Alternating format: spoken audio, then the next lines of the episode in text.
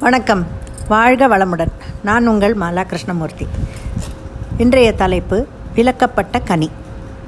ஒரு கனி மரத்திலிருந்து கீழே விழுந்தால் திரும்ப ஒட்ட வைக்க முடியாது. ஆனால் அந்த கனியை சாப்பிட்டு கொட்டையை நட்டால் திரும்ப அது மரமாகி கனிகளை தரும். இது இயற்கை நியதி.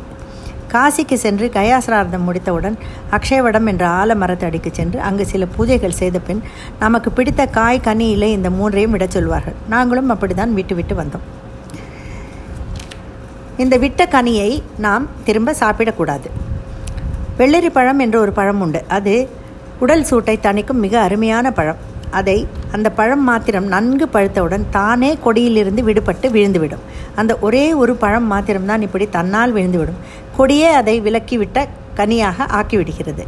மனிதனும் ஓரளவுக்கு எல்லா இன்பத் துன்பங்களையும் அனுபவித்துவிட்டு அந்த வெள்ளரி கனியைப் போல எல்லா ஆசாபாசங்களிலிருந்தும் விடுபட்டு இறை வழிபாட்டில் மனதை செலுத்த வேண்டும்.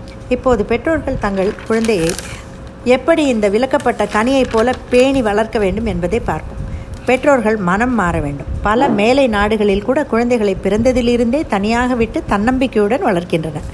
ஆனால் இங்கு கழுகு தன் குஞ்சுகளை எப்படி வளர்க்கிறது என தெரிந்து கொண்டால் நாம் கட்டாயம் திருந்த வேண்டியதன் அவசியத்தை உணர்வோம். தன் குஞ்சுகளை ஓரிரு நாட்களிலேயே தாய் கழுகு தன் சிறகால் அடித்து வசிக்கும் கூட்டை விட்டு வெளியேற்றும். தள்ளிவிடும். கீழே விழும்போது அது விழுந்து விடாமல் பிடித்துக்கொள்ளும். பல முறை இது போல செய்யும். கடைசியில் கழுகு குஞ்சுகள் கீழே விழாமல் பறக்கும். அதுவரை தாய் கழுகு விடாது. இது மாதிரி நம் குழந்தைகளை சிறு வயதிலிருந்தே பொறுப்பாக வளர்த்தால் குடும்ப நிலை பெற்றோர் அன்பு முதலியவைகளை தெரிந்து தன்னம்பிக்கையோடு தைரியத்தோடு வளர்வார்கள். மரமும் காயை கனியாக்கி அதற்கு இனிப்பூட்டி பதமாக இதமாக இனிப்பான சுவையுள்ள பழத்தை மரத்திலிருந்து விலக்கி நமக்கு தருகிறது. அதுபோல நன்னெறிகளுடன் நம் குழந்தைகளை வளர்த்து நம்மை வளர்க்கும் இந்த சமூகத்துக்கு திருப்பி தரும் கடமை நம் எல்லோருக்கும் உண்டு. ஆதாமும் ஏவாளும் காட்டு வழி வரும்போது ஏவாள் ஒரு கனியை கேட்க ஆதாம் அதை பறித்து தருகிறான். ஆனால் அசரீரி அது தின்னக்கூடிய கனி அல்ல என்றும் சாப்பிட வேண்டாம் என்றும் கூறுகிறது. சாத்தான் சாப்பிடு என்று கூறுகிறது. அதனால் சா சாத்தான் சொன்னதை கேட்டு கடித்து விடுகிறாள் ஏவாள்.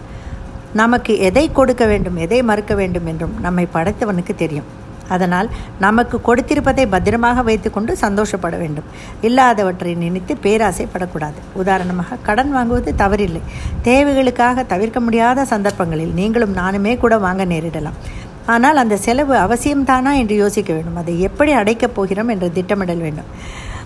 இந்த திட்டமிடல் இல்லாமல் கடன் வாங்குவது ஃபார்பிடன் ஃப்ரூட் போல. அதை தவிர்க்க வேண்டும்.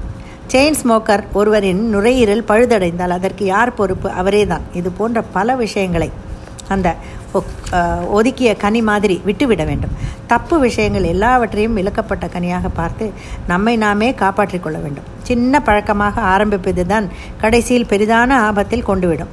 தற்சமயம் மாம்பழ சீசன் மாம்பழ மாம்பழங்களை பார்த்தாலே வாங்கி சாப்பிட வேண்டும் என்று தானே எல்லோருக்கும் தோன்றும்.